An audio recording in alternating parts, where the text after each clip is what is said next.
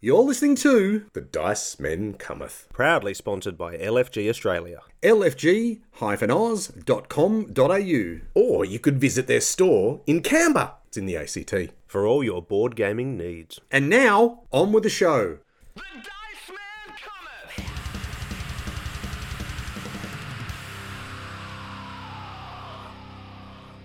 Ho, ho, and indeed ho to everybody out there in podcast land. This is the Dice Men Cometh episode 347, and it is the episode that everybody, including ourselves, looks forward to all year. It is our top 10 record scratch, Marky boy. Waka waka waka waka waka. We've got a button that does that. Do we? now. You don't have to Hang actually on. do the waka No. waka Garth. We don't. Why did- Waka Waka. yeah, why did you let it. We it? don't have the waka waka anymore. Have you taken the record scratch Read off? my lips. No. You've taken the record scratch off the. Oh, for God's sake.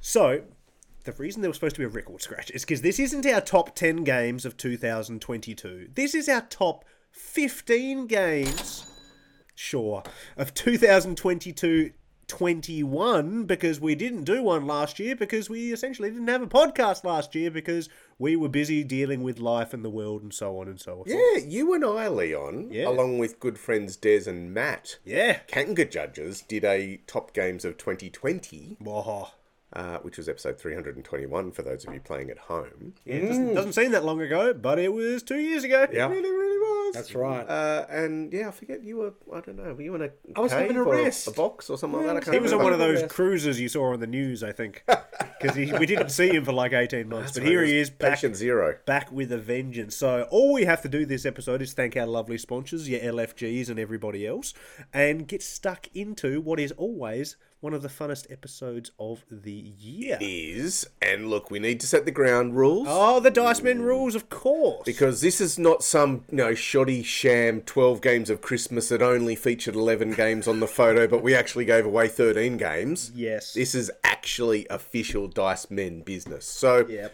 as you said, Leon, we're doing the top 15 for the last couple of years. But in saying that, there's no rules because it's just games that are new to us in that period of time. Well, that is the rule. it, yes, it They doesn't are, they need. are games that we have first played in either 2021 or 2022, not counting prototypes. Okay. And like all I'm going to sort of say as a caveat mm-hmm. is that I don't know what games are talked about on episode 321, which was in 2020. So if I do say games on this list Yeah. that were back then, I'm sorry. But you're clearly lying then because you haven't played them in 2021. Well, I might I have. recorded that in 2020. Well, some of us, Garth, like myself, obviously went back and skimmed. I mm-hmm. didn't listen to the whole thing. That'd be- Yes. who would listen to a whole episode of this? That's I- I ridiculous. listened to the first game. You said Onitama. Yes, I And know. and I went, oh, okay. I'm not gonna. I'm not gonna. listen. Either way, do you remember at least what your number one was? Your number one was Wingspan. No, it was it was King's Dilemma. that was, wasn't was it? Was your number. Is I that in your Matt- list now? Matt's, Matt's 20s game. they were Kings- Matt and, Des, They both did had to spite me. Wingspan as number one. No, What? King's Dilemma is not. Who on let the them list. on this podcast? I can tell you my top three were Cartographers, uh, Twilight Imperium Fourth Edition, and uh, Paranormal Detectives. Three absolute belters. And I can tell you none of those are on my list. No, that's probably a good thing. Even though you still haven't played Twilight Imperium but there you go. Okay, so there's the rules. Yep. The rules are that we they're new to us, except if it's one of the games that was on my list and I've forgotten about. Uh, that is the professionalism people come to this show So, for. how about this? How about we take a break, draw breath, have a gulp of a beverage, come back, and let's count down from 15 to 1, maybe with some honourable mentions, maybe within the rules we mentioned, maybe not, but it doesn't matter because you're listening to. The Dice Man cometh!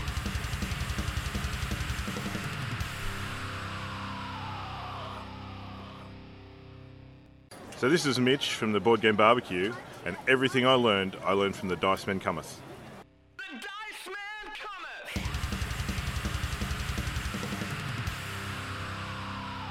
All right, we are back here. It's episode 347. And in case you've forgotten what we were just talking about, we're counting down our top 15 games of 2022 and 2021 combined because little thing happened in 2021 which meant we weren't making podcasts. The world pretty much put everything on hold, including us. And so we thought we might as well catch up. All right. So, Leon. Leon. We're starting with Leon. Wow. Well, we're, we're going, you know, Yeah. oh, oh, youngest to oldest. okay, fair enough.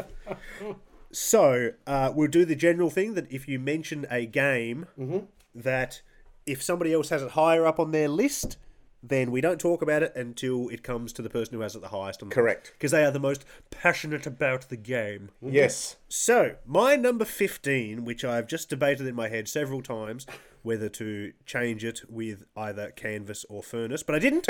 my number 15, so they're my honourable mentions to get that out of the way. My number 15 is Wonderland's War.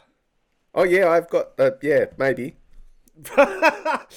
Normally, we do this with a subtle kind of bob of the head as opposed to a. Oh, okay.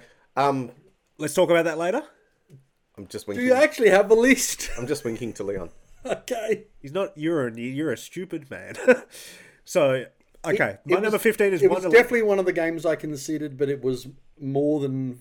It was above 15 on my list. Well, we're going to talk about it later according to Okay. Garth's unprofessionalism. So next, uh, Mark, go. Yeah, I'm the next youngest, clearly. Yep. So my number 15, I have a pretty good feeling this is going to be further up the list somewhere. Oh, God. A little Euro game, uh, I have to say, was introduced to, to us by our friend Charles from LFG, and that is Carnegie. And it's further up the list. Shocking that. Yeah. This is after a roaring start. It is up to a roaring start. Well, look, we did say at the start of this that given you know how much our gameplay has changed and maybe our the huge range of different people that we've played games with over the last two years has narrowed down necessarily because of COVID, because of lack of conventions, because we've had a lot more games sent to us that we've played. That the chances of us having a lot more crossover this year is probably high, which is why we extended from 10 to 15. yeah, I think I've played all these 15 games in this room. I think. yeah, okay. Yeah, not me. Well, aren't you special? Garth, you're 15. You should have come to PAX, Leon. so my 15, which changed about 10 minutes ago, Yep. Um, what, what was it?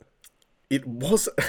Look, so Mark sent this website and said, this is a really good website for, you know, figuring it out, you know, comparing a game versus a game versus a game. Because otherwise, what are you doing? You're just going, I like that one better than the other one.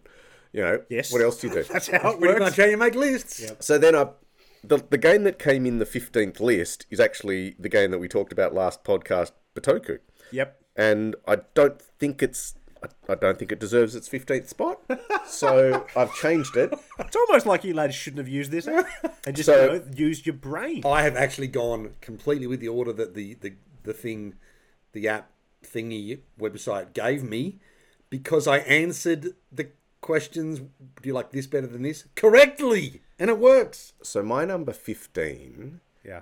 is a little game called Bites, and all I'm gonna say is that Leon, Yep. you should talk. Should have been about to PAX, is what So- he did say. So that is three games there that we've just talked in depth about. what a ridiculous way to start. So now I'm moving down to my number 14, mm. which is a game that was nominated for a slightly bigger award than my 14th game of the last two years, and that is Living Forest. Can we talk about Living Forest? We can talk about Living Forest. Yay! Hey! I've never heard of this game. Have I spelt it wrong? I said it wrong. The wrong. Leon I think it might have come in about number 19 for me or something like The that. Living Forest. So either way, this is a game that was nominated for the Spiel Des. Jahres, Yep. yes. Um, it is a small game that it's all about uh, your set collection and you push your luck and whatnot with lovely looking little animal figures, and it's really, really simple to you to play to teach. We played this at BorderCon, and this was nearly the game of BorderCon this Yeah, year absolutely. because we got it out straight away and people went oh got to play that this weekend and uh, it was always on several different tables and it took i think we played it I played it twice that night, and just because of the nature of what we do here, very rarely do I get to play any game multiple times, let alone twice in a night, and I was happy to do so. It was the very first game that we played at Yeah, BorderCon. and Carl- amazingly, I was going to say, our good friend Carl, old, we call him Euro Carl for a reason. I think he played it maybe half a dozen times and taught it a few times. right. Yeah, he loved it. And I just checked, and it was my number seventeen game, so go. just outside the top fifteen. But look, that is a. I mean, obviously, when when it's a nominee like that, it, it is a high quality game. Uh, I still think that in terms of bang for your buck, because I think it was about a fifty dollar game. yeah. it's pretty damn good. Yeah, it fills a table. The components are pretty Yeah, much just just perfect. Throw the insert out because it's garbage, but Yeah. the game itself is awesome. And, and look, another game, we were just talking about this last week, last episode, where our good friend and sponsor Charles from LFG said, I'm going to send you down this game. I think you guys are going to like it. We were like, never heard of it. Yeah, this was weeks before the nomination. And we were like, mm, yeah, it looks a bit naff. Let's see. And Yeah. we liked it. And the more we played it, the more we liked it. And it just grew and grew and grew on us. Good choice, Yeah, Leon. great game. That's right. Yay, started the list on my second choice quite strong. Yay. well, well, now we're up to my number 14. yep. I'm pretty positive that it's going to be higher somewhere else. What did the computer say, Mark? the computer said? Computer said number 14 is a small engine building card game called Furnace. And I think we're going to talk about it later. There you go. That's fair enough. I'm quietly confident that this game is not on your list. Ooh. But I could be totally wrong because I don't know what your lists are. So my number 14 game is a game that we got sent by one of our lovely sponsors, and I spent quite a bit of time playing this with my family. Ah. Did play it with you guys as well, but only a little bit of time Yes. with you guys, but much, much more with my family. You took the initiative on it, did you? I you? did take the initiative on it. Ah, it's a game called The Initiative. Mm. And I'm going to assume that it's on neither of your lists. Correct. Because it is a very simple, family friendly game and it is not heavy at all. But the story's really, really cool. It's a You- game within a game, for God's it sake. is. You're 90s kids, you discover a thing, you do some things, and the game evolves over the, source of, the, the, the, the course of several games, and your choices impact the way that the game goes. It's small, not super cheap, but you get lots of replayability out of it, and there are some really cool aha moments. It's a mystery. Thank you. so that's Hey. my number 14 game. Hey, Leon, before we move on, Yeah. it's got one thing to say. Yeah. Wow. we are just the most professional at this, aren't we? Yeah. So that was my number 14, The Initiative. Yep. And um, yeah, I liked it. Beautiful. Leon. Now, my number 13 is a game that we still haven't got around to actually talking on our normal episodes, which is so weird because we mention the designer nearly every episode. Uh, and that is a game called Viscounts of the West Kingdom. Right. So that is my number 13. And the reason why I think you guys don't have it on your list is because we played this quite early last year Yeah. in your 2021s. And this was a game that we played several times in a row. This hit the table here in uh, Garth's Cavo Games for about a month straight. This was the game that was played quite often. Now, because of that being played nearly 18 months ago, I can't really remember that much about it, to be perfectly honest. However, Shem Phillips, we talk about all the time when it comes to you know your worker placement games these days and your your medium to lightweight Euro games. And sorry, it's, it's the one with the castle in the middle. It's the one with the castle in the middle, the Perfect. circle Just board like- that you go yep. around, and that trilogy, all three games in that trilogy are strong. Correct. You could quite happily, I think, argue with anybody saying my my favourites, Viscounts, mine's Architects, mine's Paladins, and go from there. All three of them are worth a crack, including this one. Are you sure we played it in 2021? Yeah. God, it seems like 2017. It seems like such a long time ago. No, that was probably Architects, which looks similar, obviously similar iconography. No, good but pick, no, good it- pick. Well, I was It going to was say, last you know, year. one of the great things about those games is the iconography is the same. Yeah. So you play one game, obviously, apart from learning the mechanics of it, Yep. you understand what every other game is going to be. Oh, I get that, I get that, I get that. Shem does make great games. Yep. Garphill deserves a spot on probably any top 10 to 15 list Mm-hmm. uh, over the last few years with the quality of their, their games. Yeah. Good choice there, Leon. You are welcome. All right, my number 13 game. Um, I feel like it should be on your list, but I'm not sure. So I'm going to take a crack at my number 13, which is Lost Ruins of Arnak. Okay, we won't talk about it right now, Garth. Excellent. I'm going to talk about a game now for my 13. You don't know that. Don't have that confidence. Well, I am going voice. to talk about a game because I'm I'm still not sure that it's that it's It's that the it's game? the game, but I'm I'm using the app like you're telling me to, Mark. I've already sort of exerted some some control over it, and I want to just go let the let the app dictate. So you guys have put in a lot of effort, but yet put in no effort whatsoever to these lists. By the sound. No, I put in a lot of effort because I recorded every single game that I played. I went through BGG and did every game that's been released in 21 and 22 that I've played.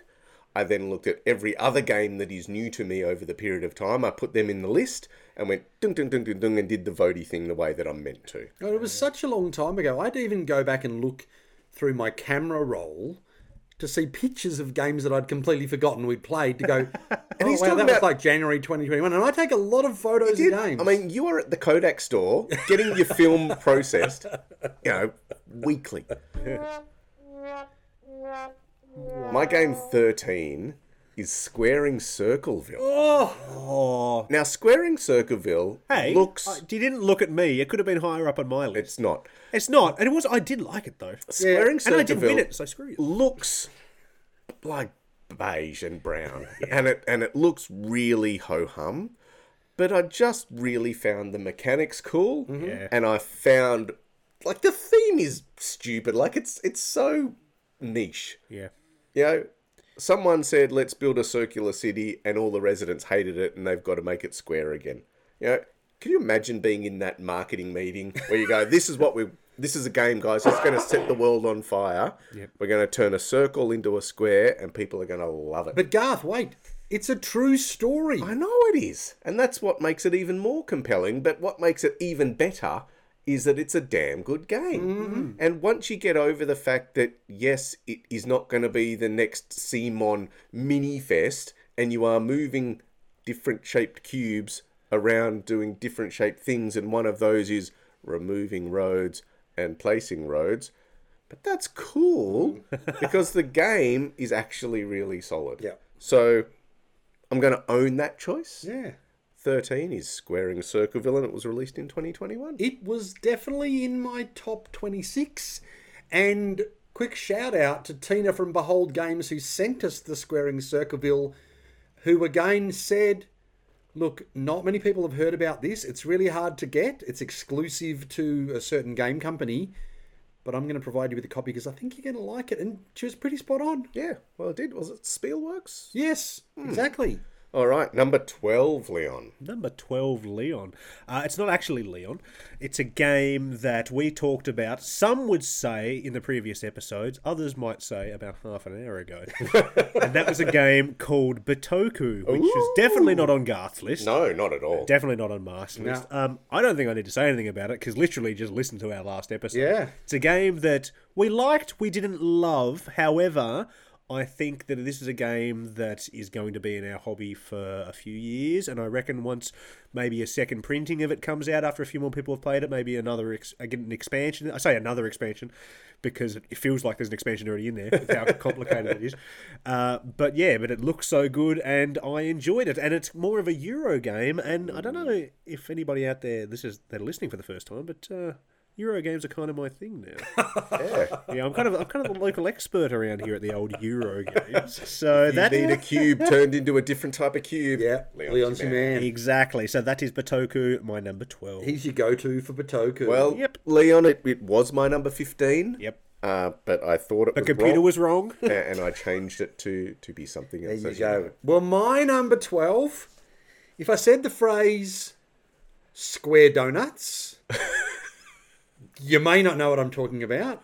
But then if I said green square donuts, you're clearly on the right track now. We just talked about squaring Circleville. No, no, we're not squaring so- Circleville, we're squaring donuts.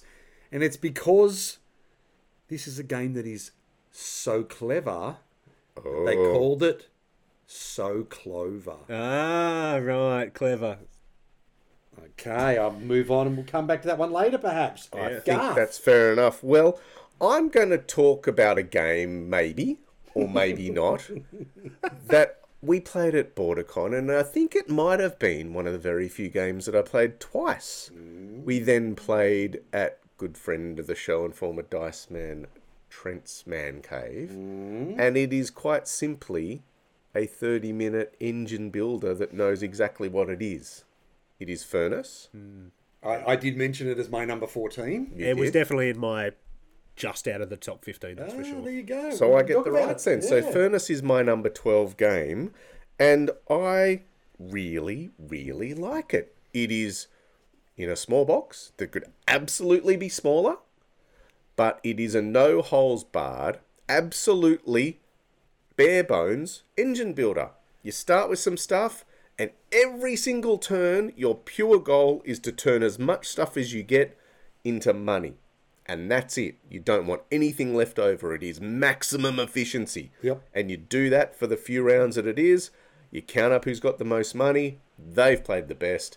And that's it. Yep, four rounds only. In fact, Garth, while you were busy the other weekend, good friend of the show, Trent, and good friend of the show, Carl, and myself, played it again. In fact, we were about to pull it out for a second time in the same night. And then we said, nah, bugger that, we'll just do more drinking. Because it is the sort of game that it, you know, it took. We talk a lot, as you know, when we play games. It probably took 90 minutes, and that was because we did a bit of refresher because we hadn't played it for a while.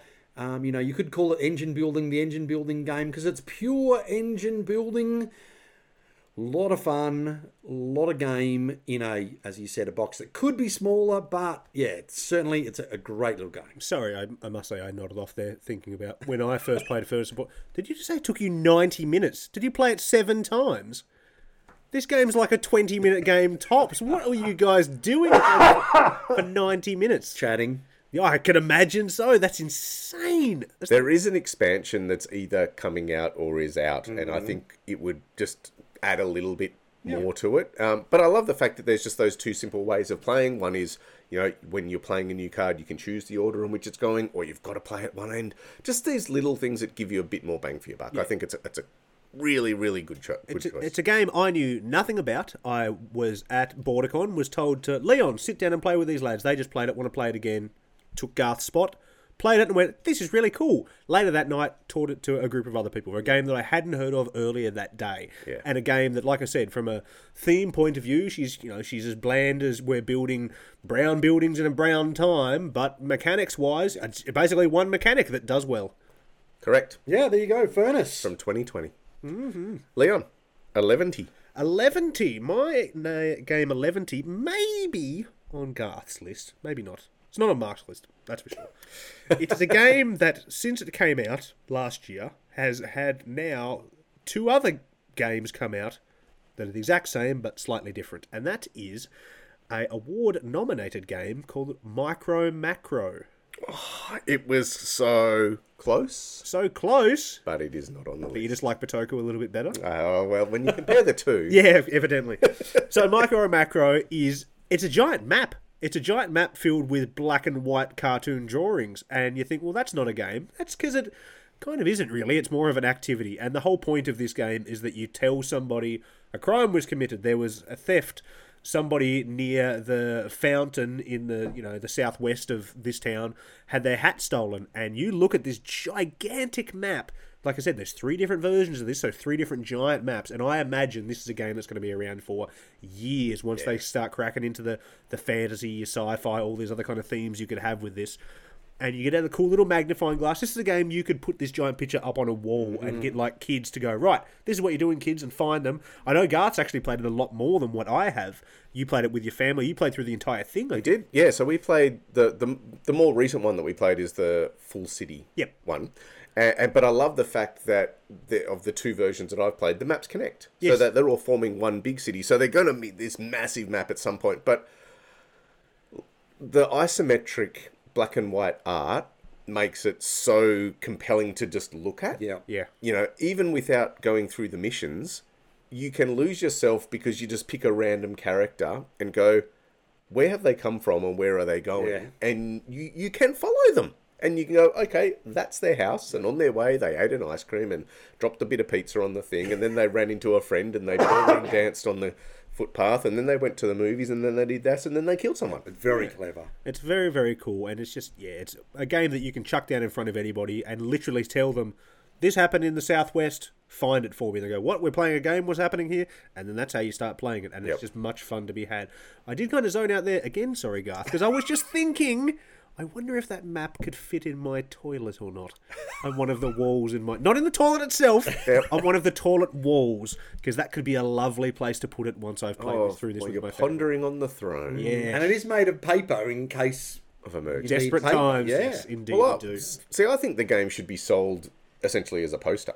Yeah. You know, it should be laminated. Yeah. Because all you need is the poster, Yep. the little tiny cards with the missions, and a and a, a Which you could of make a black couple of black markers. which you could make an app of without oh. breaking a sweat. And then, yeah, having the little magnifying glass is cool, but not even really necessary. Not for uh, the well, you're playing it with kids most of the time, and their eyes are a, a lot better than mine. Yes, they certainly are. So that was my 11 micro macro. Pick any three of them, or all three of them if you want, and mm. Oh, go and it's so cheap. It's like thirty bucks, Yeah. and you get so much value for your money. And then you pack it up and you give it to your friends, and they will love it too. Yep.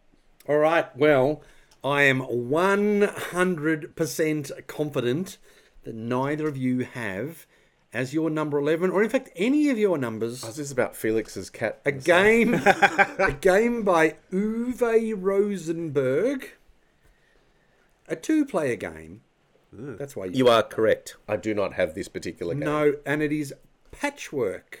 Ah, yes. In fact, the edition I have is the Americana edition, which the only difference to the standard edition is the pictures on the tile. So it is this is one of those Tetromino cards where you are building a patchwork quilt ostensibly with buttons on it, but really it's about placing Tetromino shapes down, trying to fill in your board, going backwards and forwards, backwards and forwards. The Tetrominos are laid out around the board, and so you only generally have three or three. It is three, in fact, three to draw from, but it costs you button points to take it. So you have to have built up button points. How do you get button points? You put down pieces that have buttons on them, and every time you go past a button on the track, then you get more buttons, basically. But that's a rubbish theme. This is a game that um, my wife and I, Sarah, love to play. I bet she loves the theme. She does. She's right She into will be the. heartbroken when you tell her that it's a rubbish theme. Look, it's really, but it's it's tetramono, tetramonomonos. It's like you know, if you took the um that stupid big Uwe Rosenberg game, it's like it has this as a mini game, uh, the Feast of Odin. Throw away all the rest, just keep the mini game. Um, it's just something that plays really quickly. We've been playing it on, I think we played it on BG, BGA. Um, we played it for in real life. It's just a great two player game. I think it, it came out probably five or six years ago, but it was new to me in 2021, and we have really loved it. That is Leon. That is Leon. Yes, it's Leon. Yeah, Yes, that is buttons. no, um, yes, I will echo what you said because I've played it before and I really liked it, and I've been wanting to buy a copy of this for myself, my wife, or whoever mm-hmm. tends to come to my house for years. My problem with this is, and I'd even just checked then on the old Evil Corporation app. It's like 50 odd bucks still, mm. no matter what version of this you want. And there's like about five different versions, which are all exactly the same except for the Yeah. theming. And we just said a second ago, you can get Living Forest for that same price, which takes up a whole table you can play with two, three, or four. And Patchwork is just a bunch of tiles on like a little thing for 50 bucks. For me personally, I know I'm not going to play it heaps.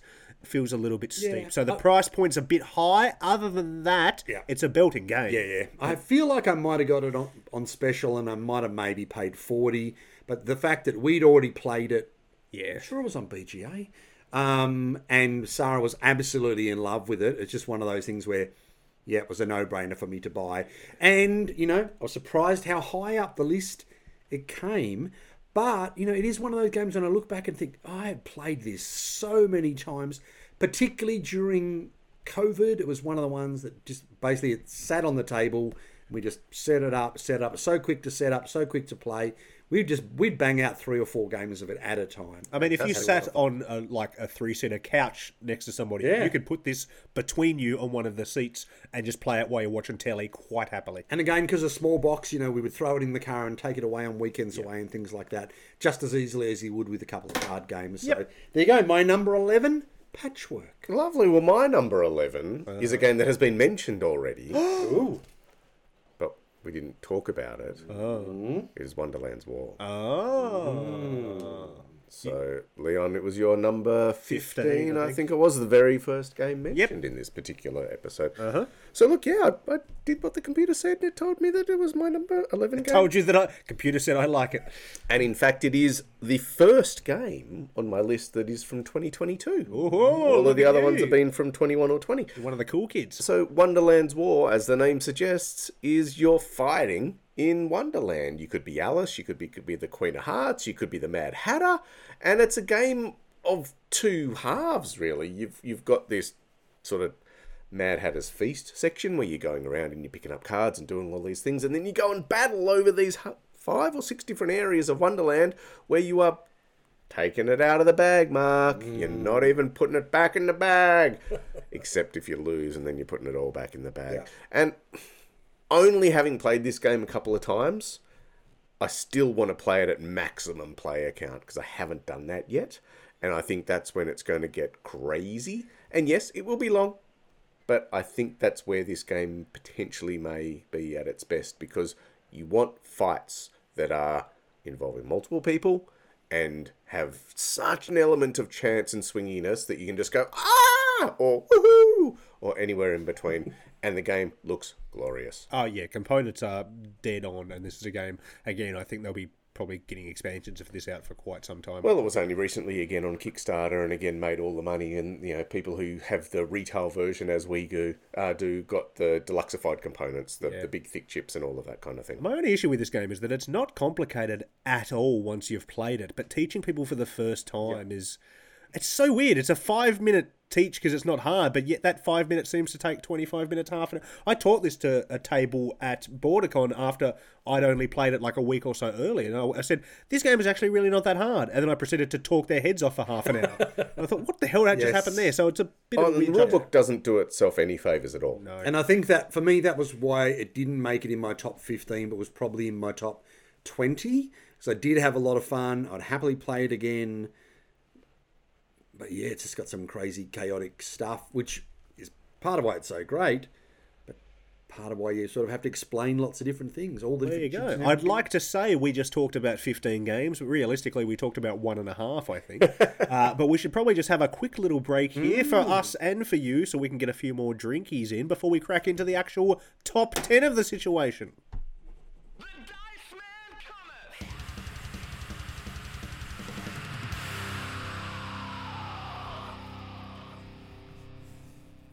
Hey, this is Brenna from Quillsilver Studio. You're listening to the Dice Men Cometh, a podcast that I absolutely adore. This is Greg May from Quillsilver, and I just love the guys from The Dice Man Cometh. Cool. Hey, this is Dan from Quillsilver Studio, and I'm chilling out with the Dice Men Cometh. I wonder what the next game they'll play will be. I'm sure it'll be a good one.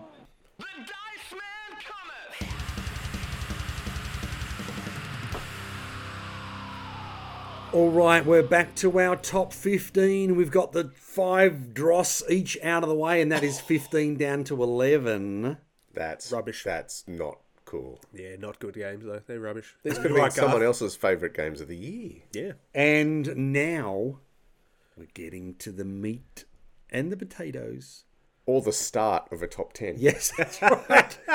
and you know what I'm going to do, Leon? What? I'm going to throw to you Yeah. for your number 10 game. My number 10! well, that's old school. Yeah. My number 10 is a two player game about World War II. Woo! The game is called Blitzkrieg. It better be quick. It is. It's mm. World War II in 15 minutes, but I'm mm. going to talk about it in hopefully a lot less time than that. Well, I think you can because it's not on my list. Go for Yes. But it's a game that you played with me, I Garth. definitely have, and it is a great game. Yes, and as somebody that now who is a father, as I must say, so naturally, You are worried about your son going off to war now. no, I had to pick between um, being really good at slow cooking and uh, curing meats, or getting into the history of World War Two. Yeah. And I chose to get into the Getting your history of World War sourdough Two. starter. uh, because I was already pretty good at cooking a really slow cooked lamb. So I got into World War Two more because you know Sleepless Nights they're the best movies to chuck on because they go for four hours. uh, but yeah, Blitzkrieg World War Two in fifteen minutes. It is a great little game where you're trying to take control of different regions on the board. There is a tiny little expansion that is in every single base game of this now, where you can use Godzilla for crying out loud, Godzilla, which is fun. There's So historically accurate. there's also a backside of the board where you play uh, kind of- Godzilla's backside. no, you don't. You play. It's, it's America, I believe it is, where you kind of do an alternative reality uh, civil war in America, not the actual civil war, a, a modern civil war. Like Gilead. Yes, and then there's the new version of it, Caesar, which has been out for a while, which people say is very similar, but it changes things just enough that it is a game that I think the mechanics of it are probably going to be. You're probably going to see several versions of this for the years coming, and it's good because it's a it's a Paolo Mori game. People like his stuff. It came out several years ago, and I know the the Dice Tower were big fans of it, but no one else. Like it was, I think, a Kickstarter that didn't go huge, but until those guys got their hands on it and went, "This is actually quite something." This, I think um, Shut Up and Sit Down did a, a video as well. they did as well about Yeah. a year or so later. Um, and both of those times, the game was just not in distribution at all. As soon as I heard the Dice Tower talk about it, I was like, well, I like World War II games. I'd like to try it. Couldn't get it anywhere for love nor money for about two years, but now it's everywhere. So I would suggest that anybody that likes two player games, even if the theme doesn't appeal to you, it's not that big a deal. And it's not like it's violent or anything like that. You're just putting out chits on the board, basically. Uh, but it was good fun, hence why it is my number 10. I agree. go. It was a, a very, very good game. Now, I'm very confident that, Leon, you won't have this on your list. I'm sophisticated. No, it's because. My beer is in a stubby holder. Hey, Leon, Yeah. remember PAX? You remember how to use a soundboard? Yes. There you go. And for those of you playing at home, Took you- Mark pressed the screen instead of the button. Of course. It's That confusing. sick burn. That sick burn for you, Leon. Confusing. Well, this is a game that I played at PAX this year. I could have been playing it, at, You could have. but I but I probably didn't. You did. weren't. And this was actually one of the surprises of my list where I was like, no, that high? When I did all the comparisons. Um, I should check, Garth, if you also have Istanbul, the dice game, on your list. I'm amazed. I do not. Because it is such a good little game. So, of course, Istanbul been ara- uh, around for a long time. Well, it's been around for thousands of years, That's hasn't it? Right. And then it was Constantinople. That's right. Well, Istanbul, the dice game, is surprisingly enough the dice game version of Istanbul, where you are traveling around Istanbul, doing actions to get crystals because you need to get, I think it's four crystals, five crystals, some crystals to end the game. It's a race. You've got fun little market mechanics where you're gathering different types of goods, turning in those goods to get crystals or to get cards. You've got cards that do give you other cards. You've got cards that give you persistent actions. I didn't even know anything about this game until Leon, Yes. No. Finish what you're saying. until good friends of the show. I was going to say Leon, Richard, and Sarah said, Garth and Mark, if you got five minutes, let's just sit down and play a quick game because we haven't seen you for ages. How about this? And I was like, yeah, okay. Oh boy, it is a great game. And like I can certainly see why you could own Istanbul and Istanbul the dice game because they're very different, but then in a way it sort of scratches the Istanbul itch and plays in like a third of the time. It played We were done in like 25 minutes or something, Yeah. weren't we? And look, yes, I won, but hey, it happens often.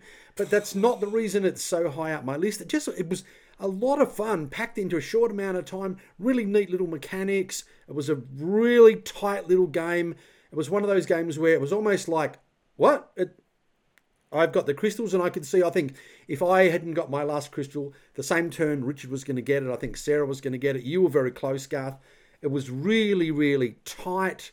Um, I really enjoyed it. Um, that is Istanbul, the dice game designed by Rudiger Dorn and published by AEG. Well, Richard and Sarah are huge fans of the normal Istanbul, as we are here as well.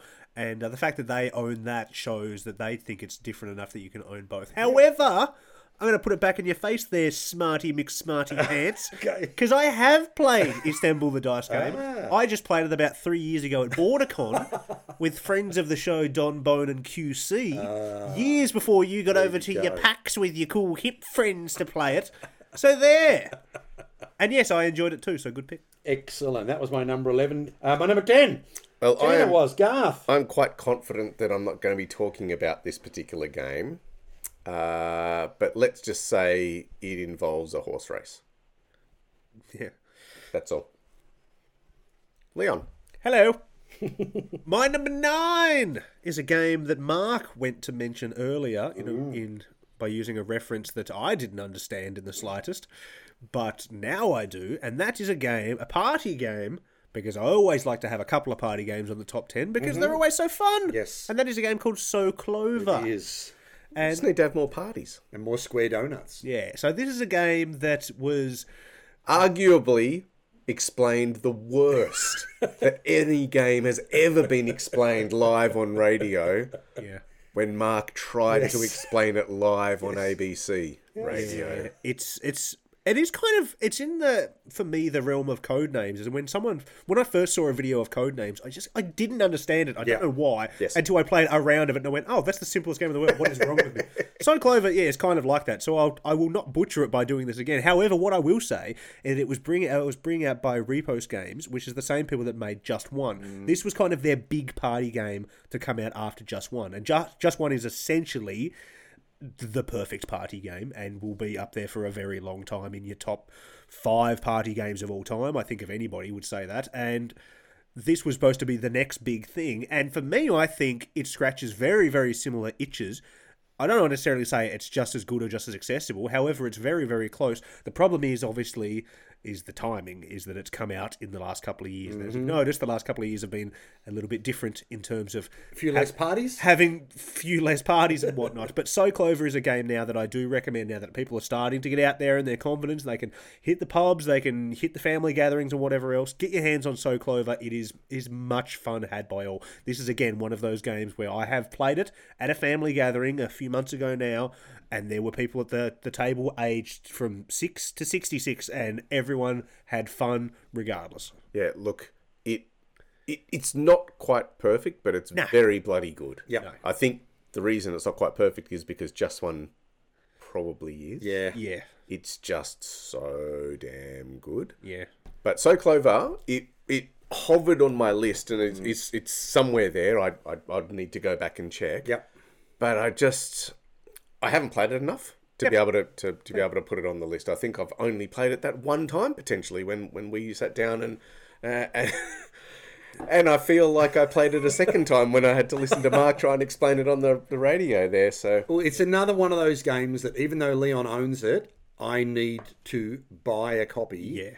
Because it's one of those parties. It should be one of those party staples. I love a word game. I love a party game. I love seeing how different people can come up with so many different ways to express the same words. and how you can cheat because you were choosing the words and choosing the orientation. And, I suppose you can do that for for fun, comic effect and whatnot. But yeah, I think what they set out to do was a make a good party game, but you're not going to make another game just as successful as just mm. one. I don't think. But making something that you could have both of those in your collection because they're not the same at all. Yeah. they both scratch a completely different itch, um, but they're both really good. do you remember the play count? Just out of curiosity. I want to say the actual clovers you can have in the box. I think it's five. Yeah, five, I think. I think, but realistically, that doesn't matter at all. You only need one of them, really. That's true. And to one person to be like the person that actually knows where things go, and then as many people as you can fit around a table is the answer to that. So even better than Decrypto, you're saying? oh, oh, Oh. All right. Let's move on. Now, I'm absolutely positive oh, God. that neither of you are going to have this game. And I have a certain level of guilt about that because I feel like, as it is a game that I own and that I have played with my lovely wife once to sort of see if it was the sort of game that I should play with you guys? The answer was yes. Of course. Absolutely. So we loved it. Except it's tricky to teach, and I haven't had the nerve.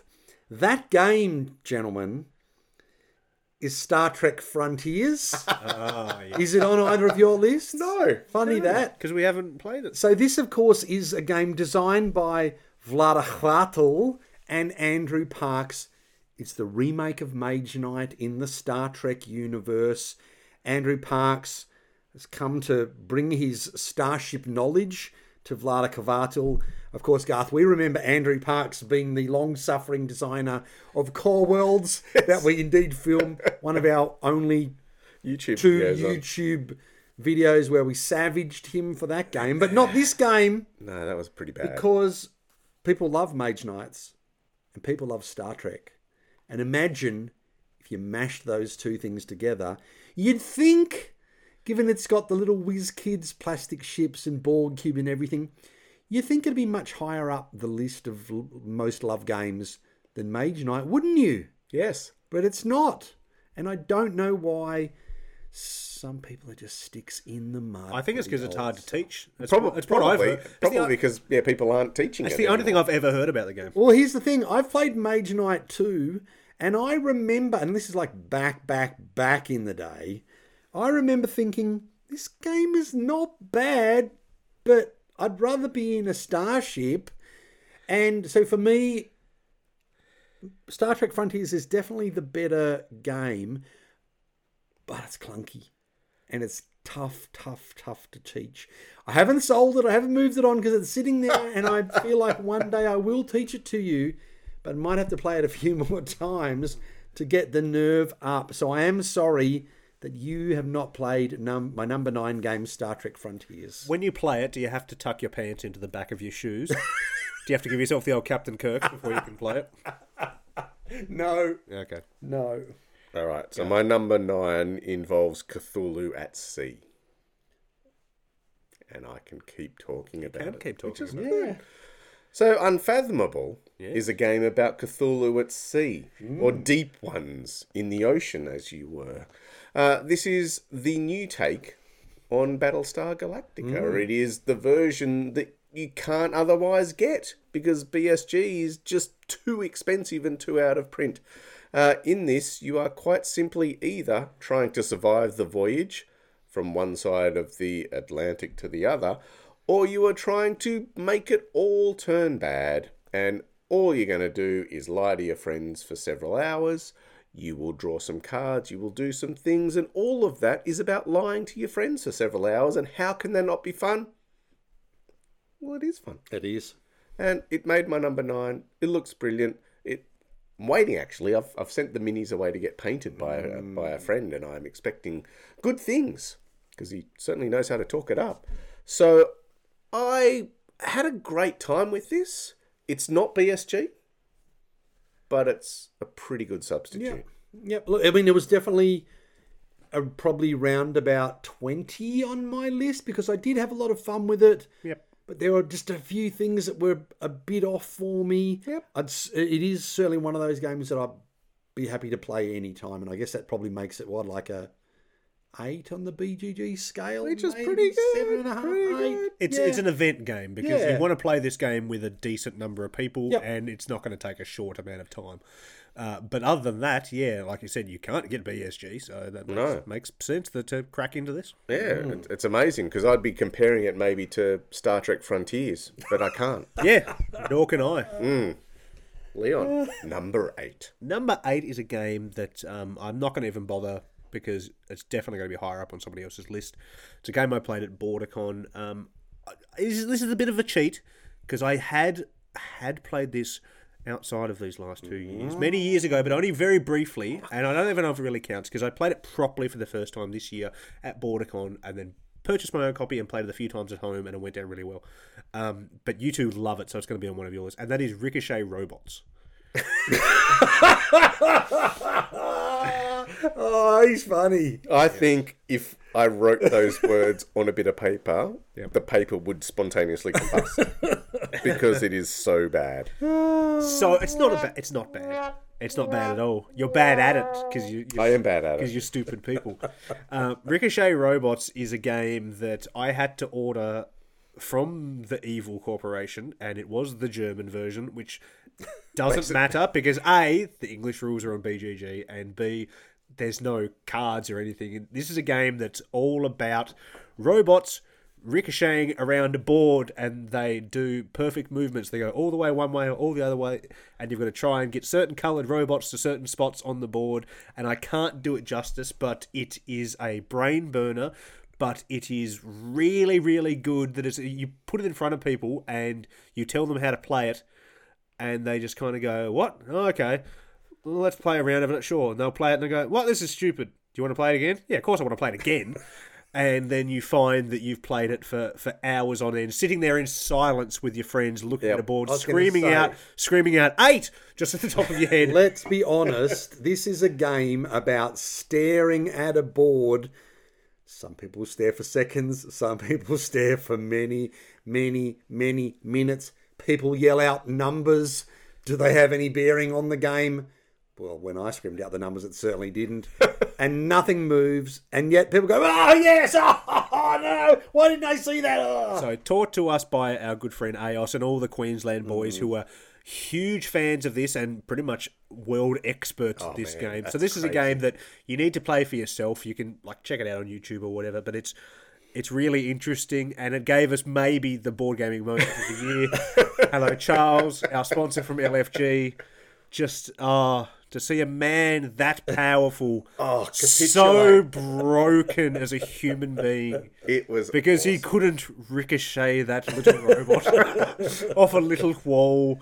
Oh, it was amazing. Uh, that that memory you are so Yeah. correct, Leon. Yeah. That that memory will stick with me, possibly forever. But the game is is so simple, but I, I, I generally do think it is an excellent game. So that's why it's on my list. It had to be. Yeah, I think the only way to enjoy it is to play it with people who've never played it before. because if if you play it with someone who's played it before, you will 100% lose, and you will probably 100% lose for the next 50 games that you play. Possibly, but because sitting there with Aos and one of the Johns, who are, as you say, you know, world champs at this, and it gets revealed, and within five seconds they go seven, oh no, six, no, yep, six, yep. and you're there going, I reckon. Seventy if I go, five. "Hun," Which robot are we talking about again? yeah, and maybe you get 20. yeah. If you can remember. Oh, it's painful. Yeah. I But It's a I'm, classic. I'm not surprised it's on your list, Leon, but Yeah. it will never be on my top 1 billion. No. All right, number eight. Yeah. Now, this is one that has been mentioned before by one person. I don't know if it will be mentioned by the other, so we'll let's see. It's a little game, a bite-sized game called Bites. Is it higher on anyone's list? No. Um, Definitely be one of my honourable munchins, but ah, so you did there. and what number was it on yours again, Garth? It was my revised 15. Yes, and the funny thing about this game, once again like so surprised how high it was on my list because I didn't play it at BorderCon. I'd never seen it before until Leon uh-huh. I played it at PAX. well, I played it at BorderCon and I bought it, and it is now sitting in my house. do you own it? I own it. Ah, well, I came back from PAX, and the first game that I thought I had to buy because it wasn't anywhere at PAX was this game, and I looked on the internet and it was like people wanted 130 140 dollars. You can get it shipped directly from the distributor, Well, I or you could just borrow my copy. Well, I did see uh, last night. I did look on lfg-oz.com.au, and it does say uh, either pre-order or on back order. So I'm going to have a word to Charles because he did have it at a reasonable price. It's an amazing little game. I was so blown away. It is such fun to move your little ant along the little trail of food, different coloured, bright, thick cardboard tokens with the little wooden ants, trying to get up that ant dias at the end. You're running up that hill. And uh, Bridget and Wolfgang Ditt, I've never heard of them before, um, but they have created a fantastic little game. It's just, I was like, yeah, it's just deep sea adventure, but it's like deep sea adventure, but way more fun with the and probably the same price as well. yeah, well, then the whole thing of well, you know, you don't know what the stuff you gather is going to w- be worth until the end of the game. So you're sort of taking a bit of a punt. Do you get more? Do you try and spread yourself out? Oh, but I see Garth going for all the cheese. I better get some cheese. I, I just had so much fun with it. It's it's great, and all the variable, I guess, rules and scoring conditions by the, the different cards Mm. Yeah. that happen to be in play. Uh, throwing in the, the champagne and the chocolat, Yes. uh, just to make it a little bit more interesting. The worst thing about this game is the box. The box looks boring. Yeah. it looks dull. It's just that red and white hatch sort of color that, that's picnic maybe just a picnic, yeah, picnic. Yeah, with the word thing. bites on it. That's right. It's like I will never buy that game Yeah. in a game store. Yeah. I won't even pick it up. Yeah. And it just does it just such a disservice. And again, uh, you know, it's one that I want to have in my collection for the party, the non-gamer friends who are coming over. Like, oh, just throw this down for a bit of light fun, and you know they're gonna absolutely love it. But as you said, Garth, it is a crime because you see that box and you go, yeah, nothing special. Then you set it up on the table and you go, hang on a tick. And all of a sudden, much like at BorderCon, because we didn't own a copy of it, somebody else just had a copy of it. And I walked past and stopped and did a double take going, what's going on here? Crazy talk. And we were only there playing because we had to stay around to supervise the closing of the room. Yes, because we had to make sure that the bar closed at an appropriate time after we'd raided it beforehand. and me and Garth grabbed a copy of the people that played it and said, um, do you mind if we play this? And they went, yeah, um, we're not free at the moment, but feel free to take it. And we ended up being joined by two people we've never played games before that have been to BorderCon all the years we have, which I thought was kind of cool. And they just said, we want to play it too. And we said, jump in. We don't know what we're doing. So we sat there, got the rules grokked in about five minutes, and we were ants Wow. eating champagne with them Yeah. before you know it. Mm-hmm. It was awesome. Yeah, no, great Yeah. little game. So that's my number eight game is Bites. Lovely. Well, my my number eight game. There's a chance I think Mark of, of mm-hmm. being on your list. I, mm-hmm. I'm not too sure about you, Leon. Um, it is the second iteration of a cooperative trick taking game, and that's all I have to say about that. Right. Well, an exciting entry there, Gareth. Well, you should hear me talk about it properly. My number seven is a game that I'm not going to talk about. It's called Carnegie. You are not going to talk about it, I assume. Okay. Well, it's already been on my list. It was my number 15. Yes. So there you go. When you say assume, you know. I'm pretty sure. You're that- pretty sure. I'm pretty sure my robot friends know that it's not going to be talked about at number seven. All right. Well, I'm pretty confident that my robot friends know that this game on that's number seven on my list. Well, will I have coffee? Will I have cake? Will I retire to my room? I'm not going to talk about it anymore. I don't think. Yeah, I wouldn't if I were you. Okay. I think it's pretty fair to say that you don't need to talk about that. Good. All right, so we're probably getting to the point to end where a lot of the games could potentially suffer from this this ailment of maybe appearing Not being able to be talked about. Yep. Uh, so I'm not too sure about this one. I think it probably, if anyone, Mark, it would might be on yours. Uh, it is a a small card version of an otherwise quite a large and lengthy game that involves a, uh, let's say, the terraforming of a planet that is not Earth. It is terraforming Mars Ares Expedition, which came out in 2021, Right. and I really, really like it. Wow. And I love the fact that I don't have to play Terraforming Mars for four, five, six, 25 hours. I don't even know how long it takes anymore, but I don't want to have to play it because I can get this game done in about an hour. And the reason why I, really cool. the reason why I said wow because I just realised that I, that was a game I totally missed off my list. I don't, to be honest. I actually don't think it would have made my top fifteen because I love Terraforming Mars, the game, so much that I just wonder how many times. And I own it. I own the card. The, the You do? the Ares uh, expedition, and in fact, I've just backed on Kickstarter the expansion because hey, that's what you do when you buy a game. You back all the expansions. Yeah, But I- you buy a game so Garth can play. Yeah, that's right. That's generally what you do. That's the way games work. isn't But it? yeah, I just yeah, it hasn't got back to my table again since in Terraforming Mars has. I guess that's that's the honest truth. I'm just surprised I totally forgot about it, but but uh, it wouldn't it wouldn't have featured in my top fifteen. I don't. Yeah, I don't know about that. Um, so it it would absolutely have a home in my collection, whereas Terraforming Mars wouldn't. Mm. Because while I love a good long game. I don't think it's complicated. Like, I don't think Terraforming Mars is complicated enough to justify the amount of time it takes to play. That's why I like this version. Play a card, do a thing, get some resources, move up some tracks, rinse and repeat. I win. Let's move on. I don't want to have to do that over three hours when I can do it over one. Yep. It's my number seven game. I don't, I don't recall Terraforming Mars being that long, but evidently I must be wrong. Oh yeah. Okay, well there you go.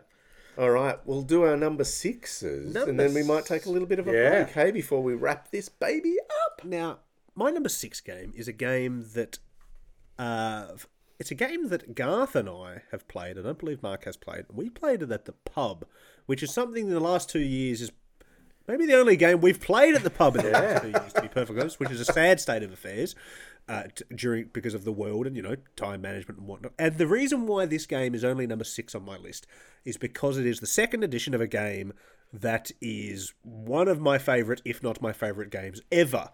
And that is Summoner Wars Second Edition. the reason it's on number six, I mean, realistically, what's my favorite game out of all of them we're talking about today? It is Summoner Wars Second Edition. Yeah. Yes. But it is not overly so much different than the first edition that I could warrant saying that these five other unique games should be under it. So I know that's a bit of a weird thing to say, but that's why it is where it is on my list. Um, because all it does is streamline one or two simple rules in the game, and the art is slightly different. The art is arguably better by our good friend Martin Abel, uh, fellow Tasmanian.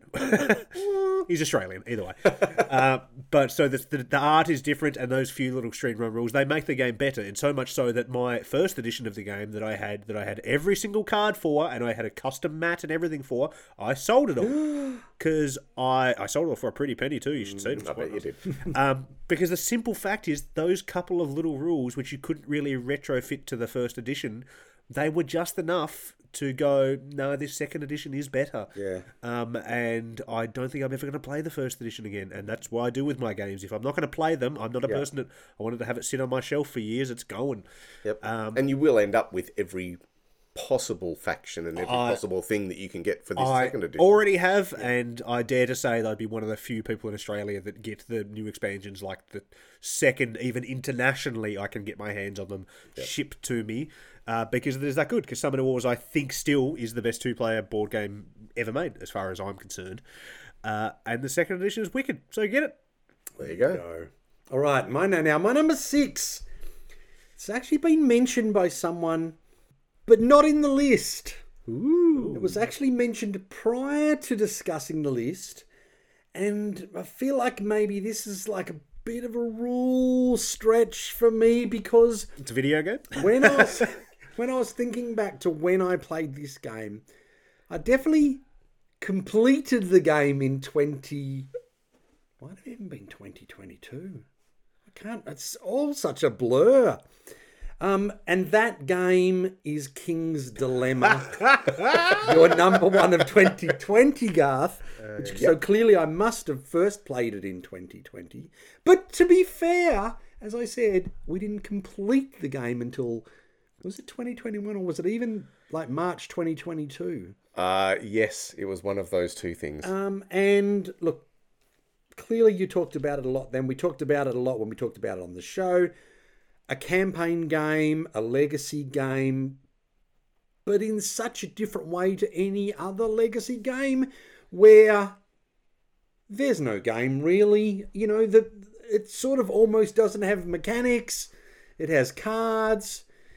You vote, you bid, you do stuff, you read text. But amazingly, it's it's like the Emperor's New Clothes, where there's nothing underneath. But at the same time, if you're playing with the right group of people, it's so much fun. We played, what was it? It's like the 15 or Yeah. 18 games of the campaign. yeah, I think it was around about 17 games. Yeah, that- and we, you know, and then we took great joy in burning it, and taking a video of burning it. Even that people were shuddering about all over the world.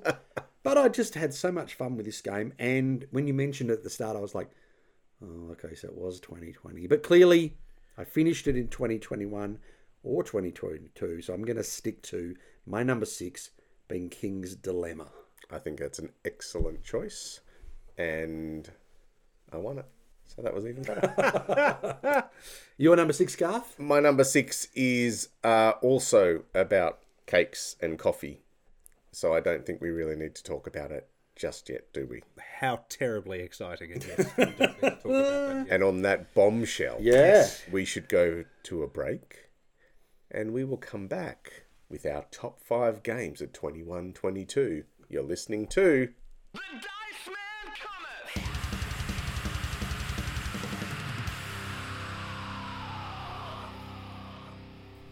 Hey, I'm Keith D. Franks III, and you're listening to my favorite show, The Dice Man Cometh. The Dice Man cometh.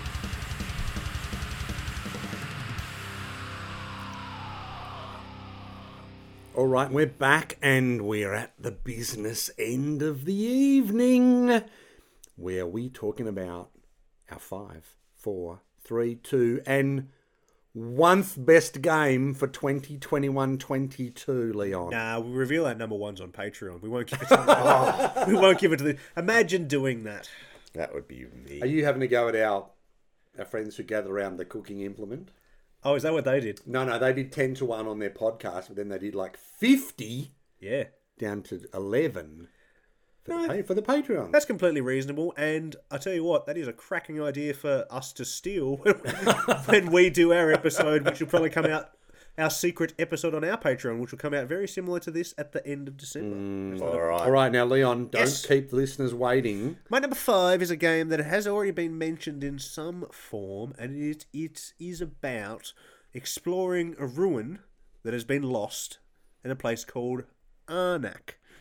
Who mentioned it? I did. I had it as my number 13. Number 13. So, Lost Ruins of Arnak, a game that in 2021, I would argue would have been quite high on a fair few people's lists, because Yep. this is a game that came into the hobby and it's kind of weird that it was like a really big hit, but again, it does nothing like particularly new or particularly crazy. It's just everyone seemed to enjoy it. It looks really nice. The components are really good. Yeah, I think the presentation had a lot to do with it. I think the theme had a lot to do with it. You know, it's that sort of Indiana Jones theme.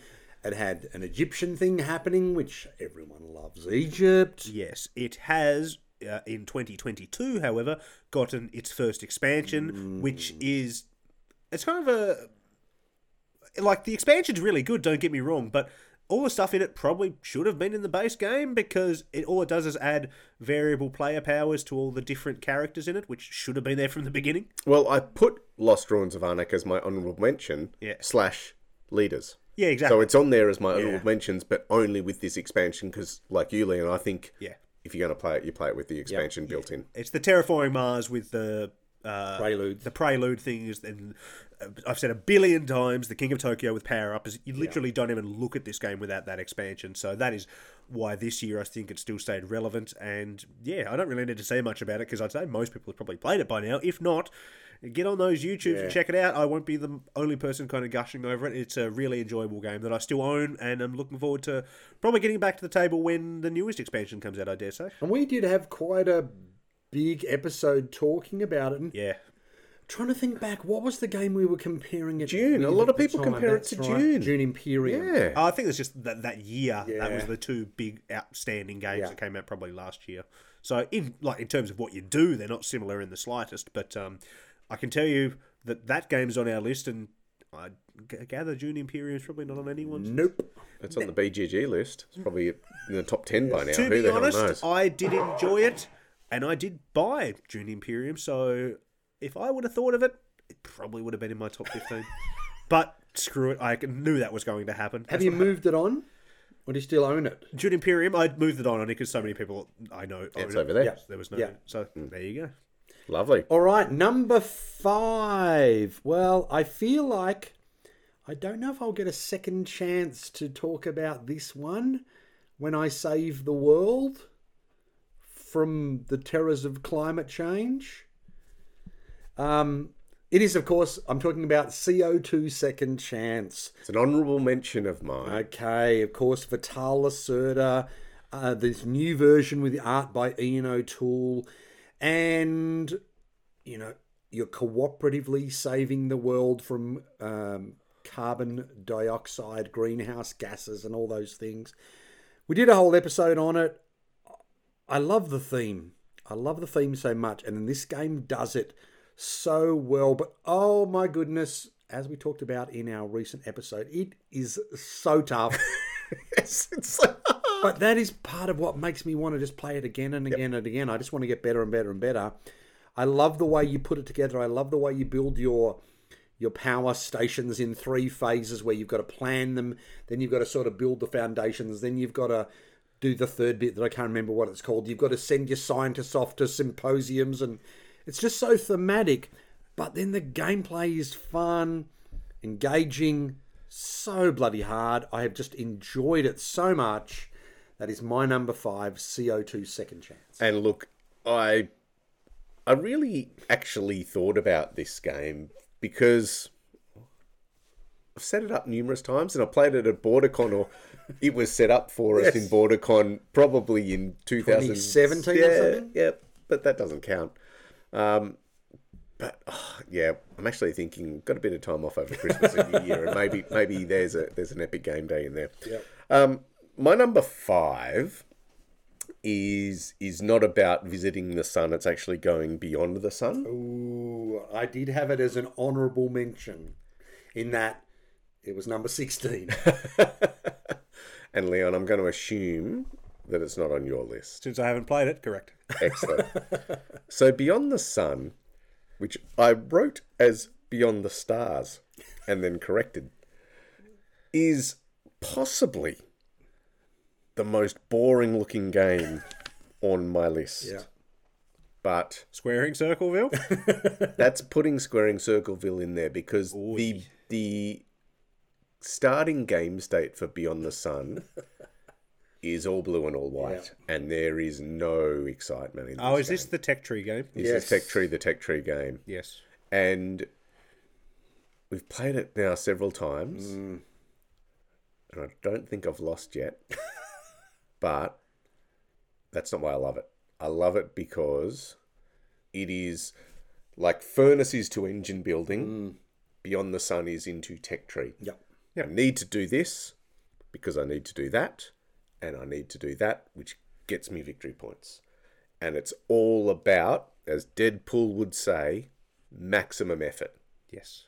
And I need to just go bang, bang, bang, bang, bang, and just absolutely with laser focus. Yeah.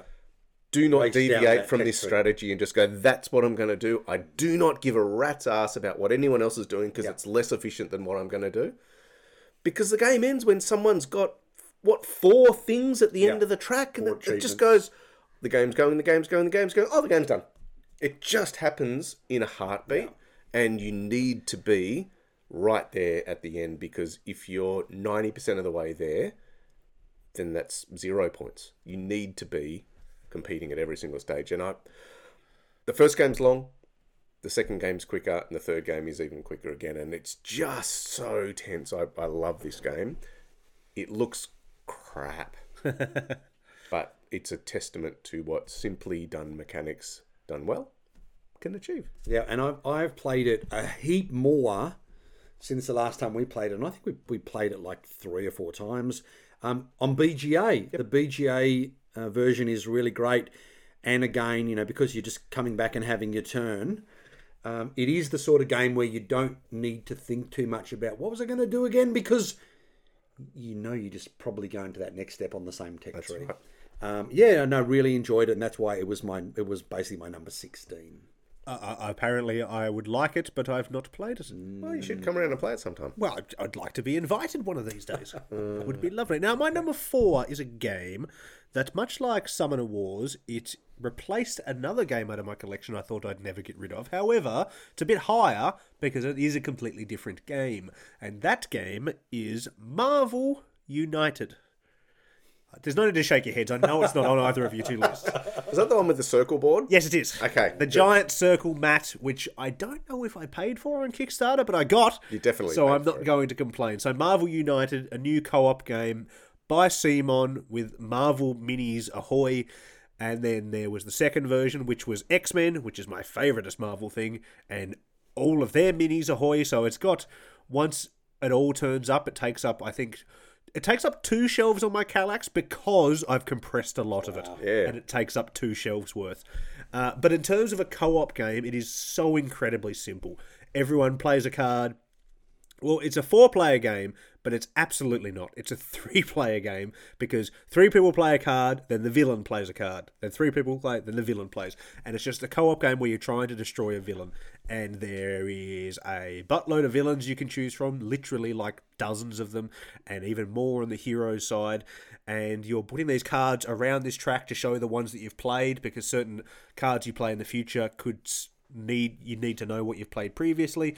You're moving around a board to various different locations which change depending on the theme of the bad guy you're going up against, and the variety is absolutely through the roof. This replaced Marvel Legendary for me, which is a game I thought I'd never get rid of, a game that I absolutely loved. However, Marvel Legendary was again uh, a three-player game at maximum. Uh, best with two, but the setup of that game became so daunting after I had had quite literally like a thousand cards in that box, and it became hard. Whereas our Marvel United, I could throw on a table and be taught within five minutes. And because of the little minis and because of the little minis, the game is different than Legendary, but it scratches the same Marvel having fun co-op itch. And you can get the base box of this for again, I think, not very much at all, like forty or so bucks. And you, don't, you don't get the giant round board, which is a cool thing to have. Uh, you don't actually get any board at all. You just got the different locations you can go to. Uh, but the variety is is so cool, and to have every character that pretty much Marvel's ever put out in this game is is wicked. So I'm very pleased with it. There you go. So Marvel United is my number four. All right, number my number four. Um, I'm not sure. I think Garth, you might have it on your list. Um, I'm talking about a game that involves animals. Okay, I'm not talking about a game that involves animals. There you go. All right, well, my number four Yeah. is a game that I am quietly confident isn't on either of your lists. Ooh. But Leon, you should have played it. And Mark, you should have played it too. I'm gonna just get a T-shirt saying Leon, you should have, you should play this. It's a game about warring magicians. Warring magicians. Yeah. Uh, yes, there's a trick or two to this one, isn't There is a trick or two. It is 2015's Trickerion Oh right. or Oh, 2018 Collector's Edition of No, Trickerion. we played this years ago. You can't. No, put this on your list. didn't, Leon. Uh, If you- I don't remember it, Yes, it you happen. definitely don't remember that night. I've my therapist has helped me try and block that night out of my memory. So, Leon, you should definitely play this game. Yeah. Because as someone who has recently discovered that Euro games are a thing, Yeah, this is a Euro game. yeah. You should try teaching it to me. See how well that goes for you. This game's awesome. And if you like to know more about it, just listen to me prattle on for basically a whole episode of the show. Yeah. Um, Mark, I think it would be up high on your list if you, could be think? bothered to play it as well. um, and again, the collector's edition, which I was very lucky to get through just a random chance at the raffle, um, while very daunting because it contains everything, just makes this game so enticing. I want to play the base game again. I want to play it with a couple of expansions again. It's long, but each inherent part of the game is not complicated. We were talking last week about, or last episode about Bitoku, where none of the inherent actions are, are complicated. Yeah. This is the next step up. So they're not complicated, but the way they chain together is. But Tokirion. No. Criterion. uh, it's my number four game, and we should definitely all Look, play if you ever decide to teach it to Leon, then I'm going to laugh and say, sucked in Leon. I, I just There's just something about it that just, I mean, you know, I had that reaction to Bitoku when I first saw it, like too much complication going on for not enough meat. I don't know that this has the not enough meat thing, but just, yeah, I, I don't know. I think you'll like it. I, I'm happy to try. I'm happy to try. I'm pretty war scarred from it, so I. but we'll soon see. Um, Leon, guess we are what? in. We're on the podium. we are on the podium. We are on the bronze medal, and it's about time, I think, that we eat some bloody cake. Don't you reckon? Yes. Yes, So that's what eat we- that cake. We're going to. So this is a game that was what on your lists? Uh, seven for me. And six for me. This is a game that I can't remember when it came out. It was like five years ago. 2015. 2015. Uh, Grand Austria Hotel. Mm-hmm. Uh, I don't know if I've mentioned it, but I'm a bit of a Euro gamer. At least this year I've discovered it. Yep. And for some, I can't even remember why this game came onto my radar. It's been a while. I- It's not just because You like strudel? no, it's not. I've never had strudel. I can't say. Never had strudel. Never had strudel. No, I have not. Uh, Never been to Austria. I want to say it can't just be because Grand Budapest Hotel is a near perfect film. I don't think it's because of that because I watched that for the first time like two years ago. But for some reason, Grand Austria Hotel came into my. Maybe it was because I become such a big Euro head, and I heard about this one that I wanted to play it. So uh, I bugged a friend of our show, uh, Mr. Norkel. Uh, to to bring it to BorderCon, Oh, yes. where we first taught it, and then I played it, and I went, I absolutely love this game, and then I had to track down a copy, which was not easy and not cheap because I just finished their bloody Kickstarter for their expansion, which is called Let's Waltz, which none of us have played yet, and to be honest, it looks a bit, it looks to add more to the game, which I don't think the game needs, but it could be amazing. We'll tell you if I ever get a hand on it. Uh, and for some reason, they weren't accepting late pledges, so I haven't got a copy of it yet. But yeah, Grand Austria Hotel, when it comes to, to, to Euro games, the idea is you know you're running a successful hotel in Austria. You've got guests coming into your cafe, and you want to feed them full of cake and booze and whatnot, and then get them to come stay in your hotel. It's just it just flows so well, and it all makes sense. Like I said, with when we talked about Bitoku and other heavier Euro games, normally you need sometimes even the first hour, even after a decent teach, to kind of grok. Okay, so this goes to that and that goes to this. This is a game where I was taught it by Norku, who's a hell of a good board game teacher. Yeah. And as soon as we started playing it, uh, I knew what I was doing, and I thought that can't be right. Surely not for a game of this weight and you know this loved by the Eurogaming community. That can't be right. But I was right. I, I understood it all, and it all made perfect sense.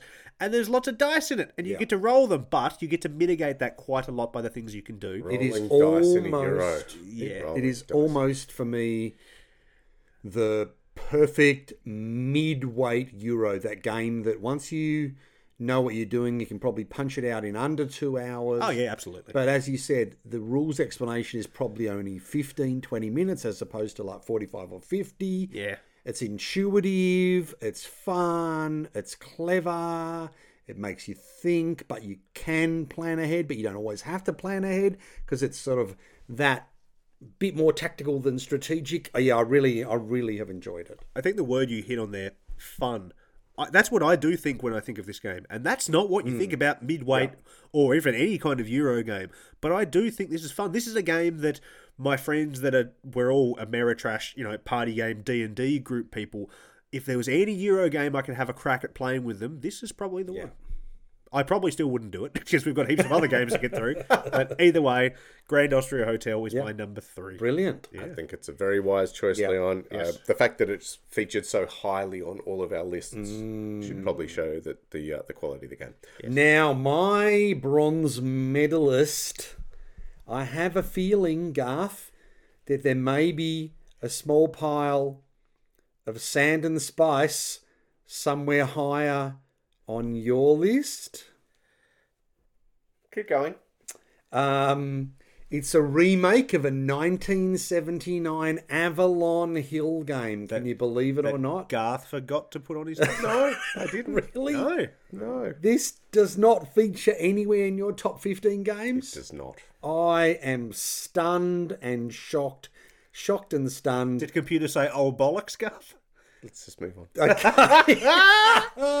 This is the board game Dune, designed back in 1979, as I said, by Bill Eberle, Jack Kittredge, and Peter Olotka, um, with new art in this new version, sort of from the new film by Ilya Baranovsky, and again, this new version, not by Avalon Hill, but by Gale Force 9. I had played the original game, not in 1979, but sometime in the early 2000s. Really enjoyed it. Got it explained not really well, um, with a strange group of people, but I still went, oh, there is something to this. And then when this new version came out, it looks stunning. And when I played it with a brilliant group of my friends who love these sort of games, love the diabolical machinations of politics and wheeling and dealing, but not every turn, only very occasionally. Um, trying to work out the asymmetrics of, well, if I'm the Harkonnens, I've got this special power. Um, but you're the emperor and you've got this power. How can we get together and screw over the bus driver or all the other players? And I know we talked we talked about it for a long time in a in a reasonably recent episode. Um, yeah, look, I just had the best time and like talk about fun.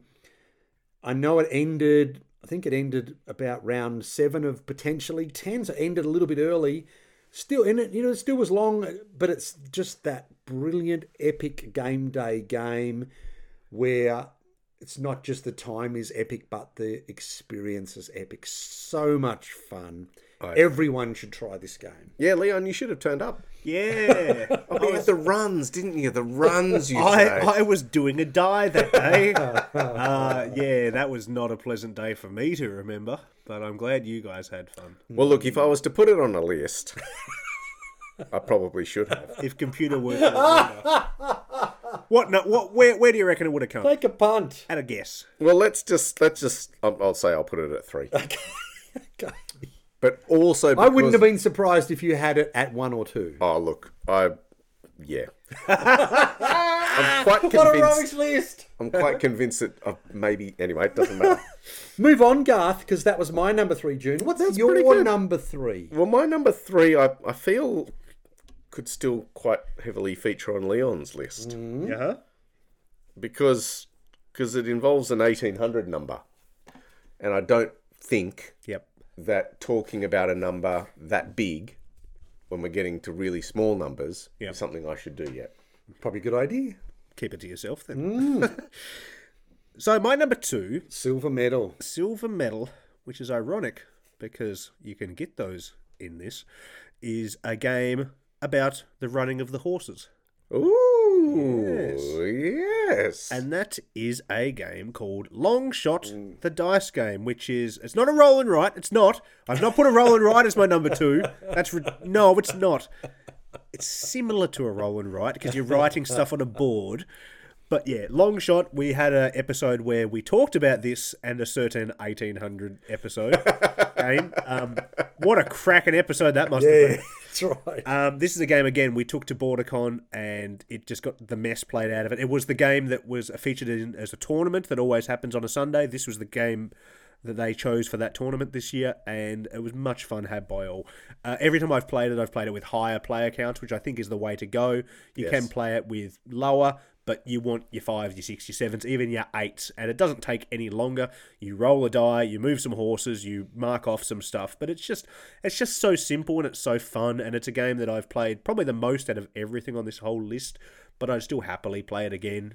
Oh, look, it's it's just such a great big group game. yeah Exactly. Like you were saying, six, seven, eight people. what number was it on your list Uh, it was my number ten game.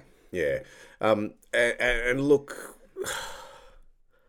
the fact that it is not just simply rolling a dice and moving some horses, it is rolling some dice, maybe buying some horses, maybe moving some horses, but in what direction? Yeah, They could be forward, they could be backwards. Yep. Checking, checking things off your list and all that. There's so much more. So it, there's actually quite a lot into what is an otherwise relatively easy to explain, not roll and write. yeah. But geez, it's good, Leon. I'm very glad you backed this game, and I think a lot of people are because everyone you play it with Yeah. probably walks away going, "That was just bloody good fun." Yeah, it's it's heaps of fun, and it, it's basically a mix of cartographers, which is my favourite whatever and right game by a mile, uh, and a game, well, Camel Up, which was a Spiel des Jahres winner, which we always kind of ho hummed about, and when that came out, a lot of gamey gamer gamertons were just like, "Oh, that game is rubbish," blah, blah, blah. but then years later, I actually played it. Did I actually even end up playing it with you guys? No, Camel Up's a wicked game, and that's what Long Shot is a mix between those two games, and it works really well. Um, look, it, it was on my list, somewhat higher than the 16. I do really like it. It is a lot of fun in a big group. Yep. Yeah, it's just not something I'm going to get to a lot. Oh, I think uh, that I think it was Friday night at BorderCon. Yeah. You know, when it was was it all of us and Yes. Terry and Yeah. Alvin and a few other people. That was great. Yeah, it was such a wonderful experience, and and that was just another experience that had already been played out. You know, the time I'd played it before, and before that, and before that. So, uh, look, there's there's so much to be said about a game that you can stick in your bag and take to somewhere where you don't necessarily know the crowd that you're going to be, you know, trying to, to get into the gaming table. Yeah. You can almost be guaranteed a victory with this game. Yeah. I've, I've yet to see anybody walk away from a table going. Yeah, sorry, and by victory I mean a gaming. Yeah. you know, people people are coming along for the ride and going, yes, I'm having fun doing that. But yeah, just bet on horse five because No, no, it's horse five. Horse five's the one that I saw win like six games. In a I row. called horse seven Yeah. on that Friday night at BorderCon, maybe the second turn in, and who won? I can tell you what, he's got glasses and two thumbs. this guy. Fair enough. All right, my number two. Um, I do believe Garth, it was your number eight. Leon, I don't know if you have this particular trick-taking cooperative game on your list. Nah. I I loved the original game of the crew so much because I I have a deep deep love for trick taking games. And when I heard there was a new version come out, I thought, yeah, you know, done a couple of wrinkles, throw in a few extra tricks. Ha. Um, but they won't be able to improve it. Oh, how wrong was I?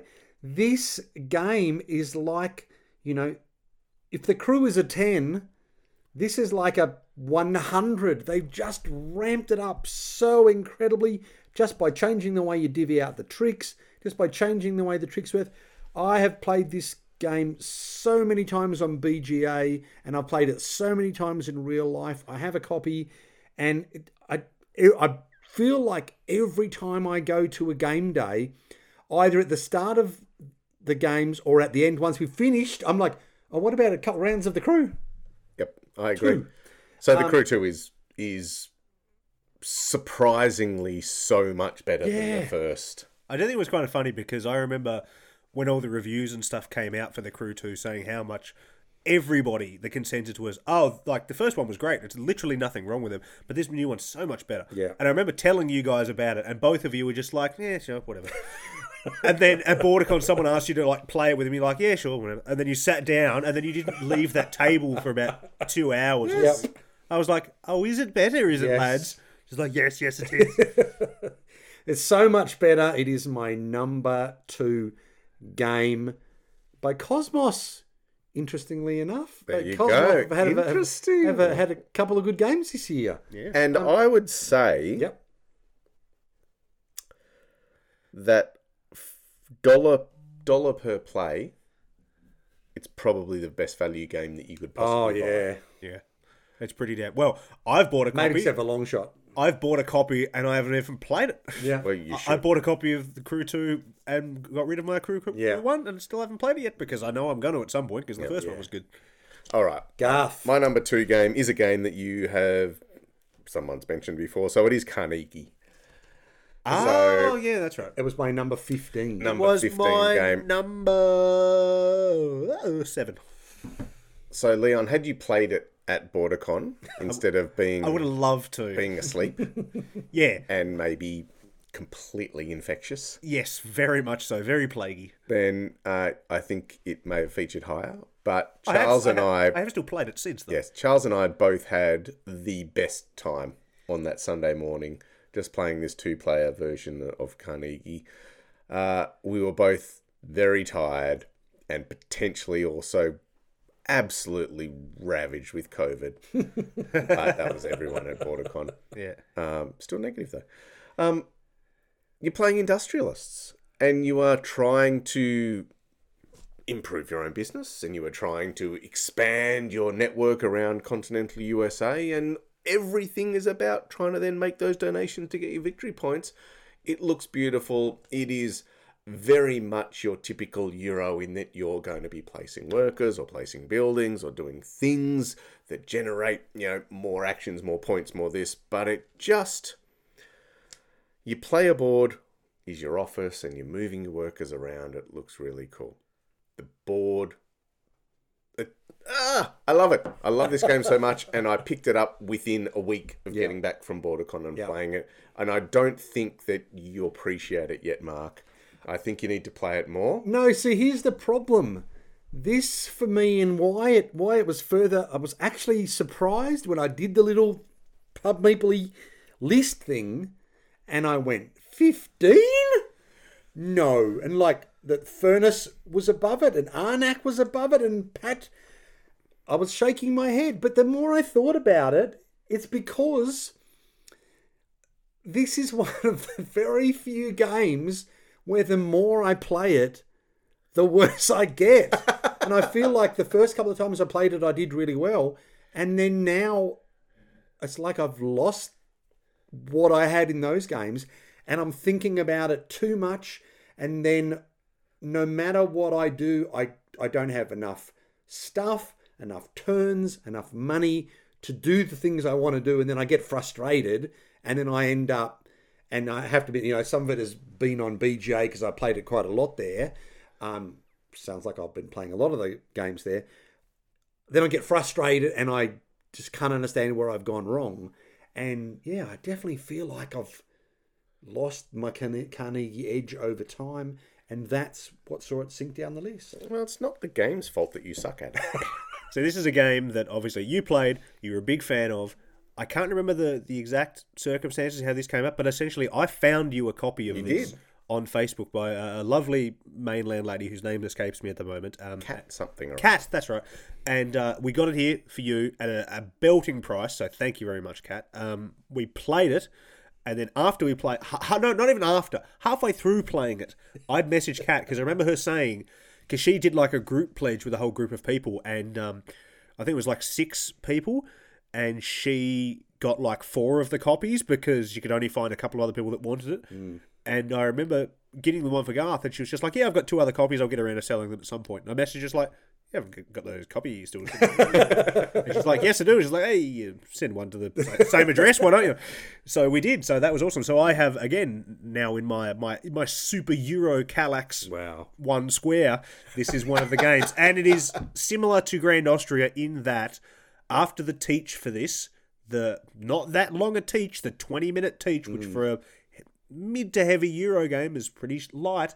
I understood it all, and then started playing it and still understood There's it all. four actions you can take. Yeah, That's it. I mean, let's face it, it is just advanced ticket to ride, but you know, that's fine because you know Garth loves that kind of thing so That's much. right. I do not understand the word. Now, All right, let's we get are. to the Here we are. really busy, pointy, busy, Yes. pointy, endy bit Oh. where you guys can just talk about a game for a little bit, and then I'll talk about the real game. no, we can talk about our number one. Hang on. Oh no, but ours is on your list. So our number one. Oh, yes. mine. Uh, yeah, it was like your number three or something. Okay. so it's a one, one, and three, which I would Yeah. argue makes it the Dice Men game of the year. Whatever animal nonsense Garth is going to talk about in a minute, and that is a game that You're going to talk some animal Yes. nonsense. As Yes. well. that is a game by a very, very proud Australian man, Martin Wallace, and that is Anno 1800. Yep. Yes, it has taken, I've been on this show, what, seven years now? Yep. Seven years I've put a Euro game as my number one. There, to be perfectly honest, I don't know if. I think I do like Grand Austria maybe as much as Anno, but there's just something about Anno. But I could be slightly tainted by the fact that I put like 100 hours into the video game after playing this really enjoyable board game. That is why it sticks out to me. And when mm. I started to do the list, first things I thought of were. Grand Austria, Longshot, and, and Anno. And I thought, unless there's something I'm desperately missing, there's the top three right there Yep.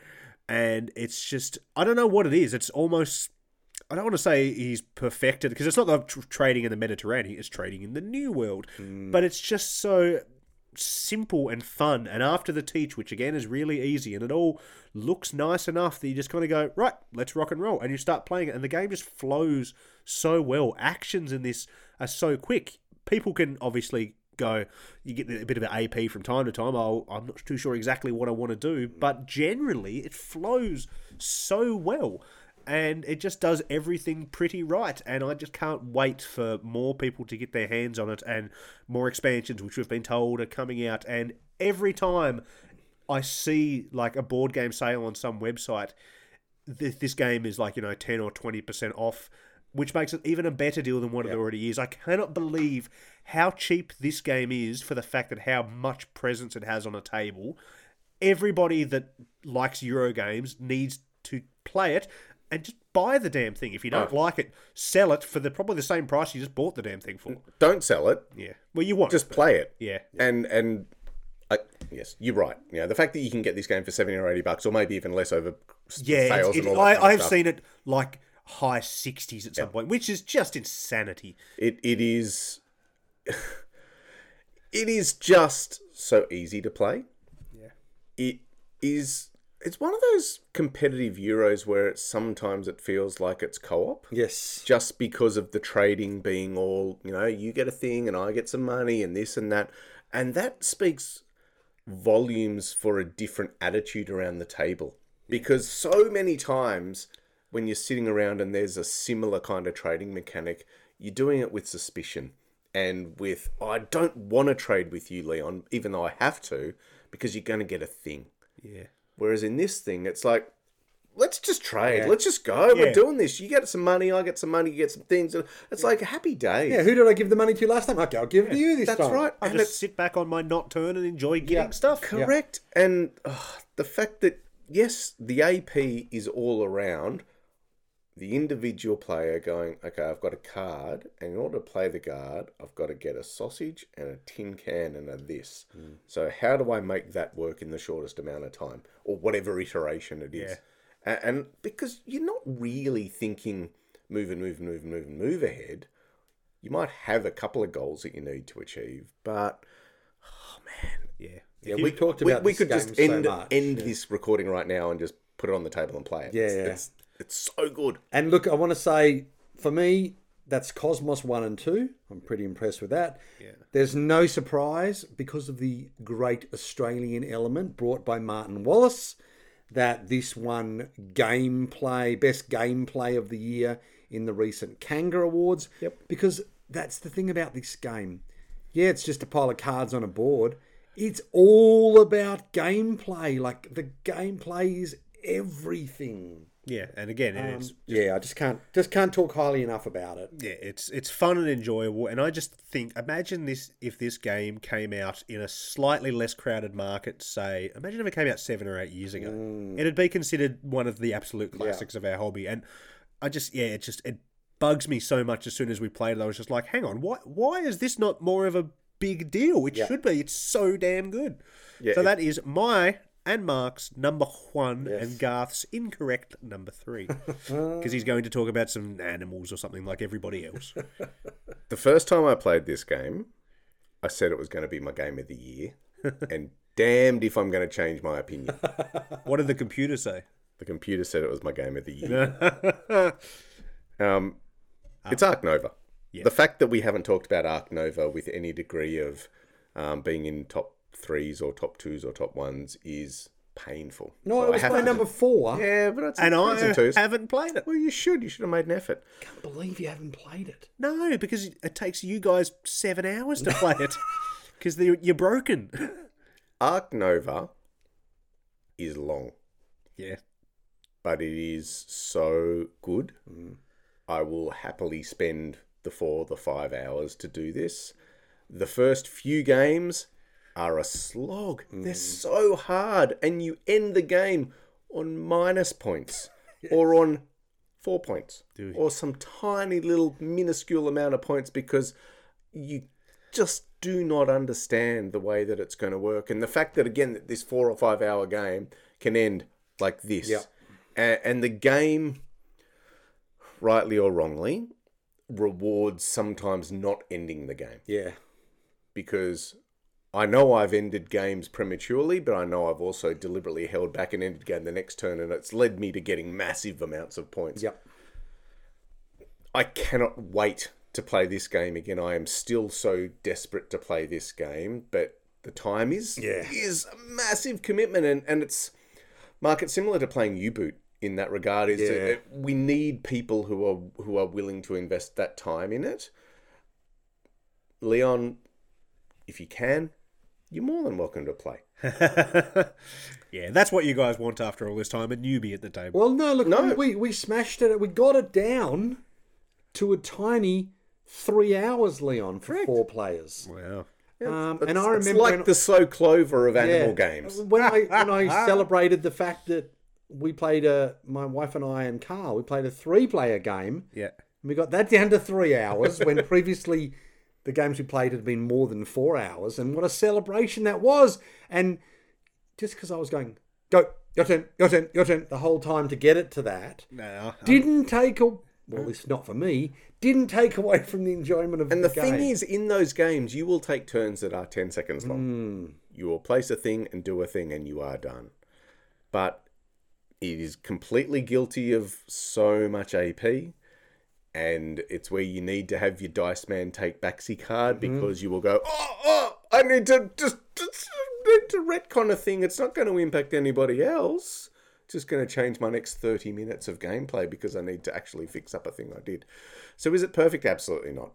And like we talked about when we actually reviewed the game, you know, the second edition, the next version, all of this is going to be so, hopefully, so much better.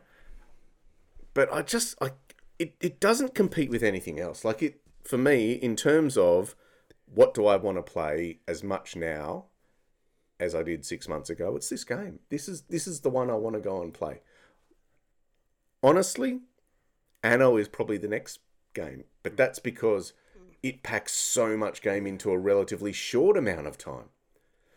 I think Carnegie's a better game overall, but it's different. Yeah, yeah, no, it is a great game. I think for me, if I didn't have so much time and love sunk into terraforming Mars, because for me it does scratch a similar sort of itch, then it'd be higher up my list. I just I just think I'll wait and play it when the expansion comes out. I think make it a little bit more complicated. Chuck some sea animals in there, all that oh, kind of. Well, maybe add in some coffee and cake, and then you might like it. Oh. Yeah. Multiple level zoos, perhaps. So there it is. That is. Wow. I'd so say that, before I'd, we finish this up, I'd say that's forty-five games you could check out, but it's probably like sixteen realistically. it was quite a bit of crossover there. what about some honourable men, men, mentions though? So I've got a couple. Uh, Um, Dune would June be one of yours? Well, yes. the most honourable mention I want to add is Floodlands. I absolutely had a cracker of a time with Yep. Floodlands. I went to this little convention, Leon, called PAX. Heard of it? Heard of it? Don't care. It is a roll and write that I cross my fingers will have a good future. Oh, yeah, for it- someone who loves like cartographers so much, Yeah. you will love it. Yeah, just from looking at the map of it, I was just like, oh yeah, that looks cool. Yep, a couple of others. Red Cathedral, which I think again, Oh, yeah. Devir Games packs a really big punch Yep, for a small yep. box. Land vs Sea, you know, Yep. Land vs Sea should be at the top of a lot of lists and Mm. should definitely be under the Christmas tree for a lot of people. Uh, Iki, Ike, uh, little game about sort of rondel around Japan. Um, Leon, I don't know if you heard of it, but it's really Uh, quite good. I may have heard of it. So there were my couple of honourable mentions. A surprise one for me. I wanted to throw it in there. I did play this game before 2021, but you'll you'll be in shock, Garth. Wingspan made a comeback this year, just this year, and I actually even bought a copy because look, I have to blame my lovely wife. She She can play said, solo, what is, Mark. What is this game? solo. Let's we we played it on the app. She loved it so much it started to grow on me. It's it's far, far, far from a perfect game, but I have particularly enjoyed playing it with my wife Sarah. So much so that I went and bought a copy, um, and yeah, looking forward to playing it again with her over the Christmas holidays. Yeah. Uh, I've got Canvas on my list. Yep. I really enjoyed that. Played it once at BorderCon and then bought it because my wife's into art and it's a lovely looking game. Just haven't had a chance to play it yet. Uh, what else have I got? Uh, Meeple Circus. Oh, yes. Good fun. very, very fun game to play. Played it this year. That would have been on my list. Marvel Zombicide, it's just another Zombicide game, but they've refined that over the years that if there's any time you want to play it, it's now. And, you know, who doesn't want to be Captain America eating somebody's head? Lots of fun to be had by all. And I think. Oh, there was another one I wanted to mention, but now it's completely jumped out of my skull. Uh, Planet Unknown? no. Barros? Uh, edit point, because that's going to annoy me. You'd like me to hit the pause button? Yep. And I know it's kind of silly to put on a game on the list that none of us have played, but it only just arrived, even though it's about two years late by this point, and that is Namiji, which is the sequel to Tokaido. Okay. But you've got lo- lots of little boats and stuff. Mm. Word is on the street that it's very good, very similar to Tokaido. Some have even said slightly better. Ooh. So that probably would have been on there, but we haven't had a chance to get to the table yet. Mainly because it doesn't fit in my Kallax in any way, shape, or form, horizontally or vertically. You'll have to get a new house. I was considering throwing it out after I've waited this many years for it to come out, and it doesn't fit in where it's supposed to fit. But you know, it's a happy season. Leon, be happy. Joy to the world. that was our top fifteen. There you go. Wow, that was all that excitement and more. a lot of good games. I do need to say, for anybody out there that's still listening, that was the last of old Leon's excitement on this show for a little while. Leon is going to do what we call around here a mark, which is what we used to call a Trent, and have a wee bit of a Dice Man break. But it's only going to be for your January or February because I'll be too busy with my beautiful, I assume, little girl. I'm not going to lie, you never know. Uh, How could anyone who comes from you, Leon, yes, be an ugly baby? I think you mean my beautiful wife, yes, but either which way. So, yes, I'm going to be raising my new beautiful daughter in uh, January or so, so I'll be back on the podcast in March ish. However, Yeah, he'd be over it after a couple of months. Yeah. And it gets old pretty quick. However, I'm not going to let down our patrons because you've paid good hard Australian cash, which is not easy to come across these days. So I will still be on our Patreon special episodes, so you will be hear me a little bit more. I will promise I will make time out of my life somehow to come here and drink more booze and do quite a bit of swearing on those special episodes. But everybody else, I will see you sometime in the new year. So take care of all your loved ones because that's what I will be doing and have fun and play more games. Yeah, and of course, if you think, wow, that sounds like fun, I'd like to hear that episode that you'll be in, Leon, then certainly jump onto patreon.com forward slash Dice Cometh and check out what you get.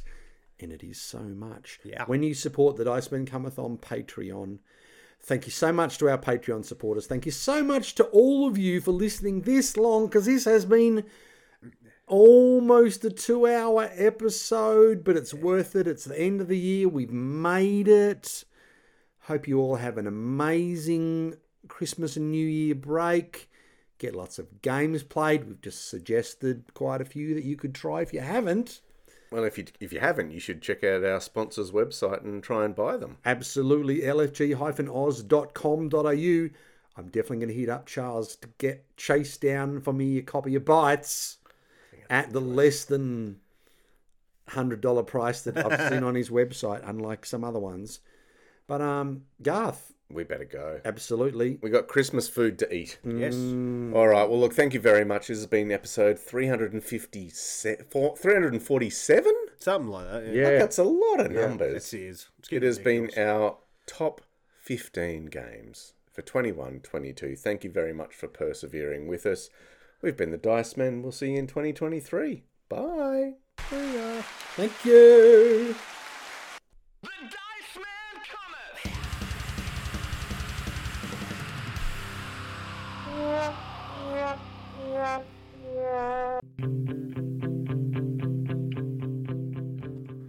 You've been listening to another episode of The Dice Men Cometh, proudly brought to you by LFG Australia. Be sure to check out lfg-oz.com.au for all the details of their online and physical retail store. You can find us at dicemencometh.com or on Instagram, Facebook, or Twitter. And don't forget, you can support us on Patreon too. Thanks for listening.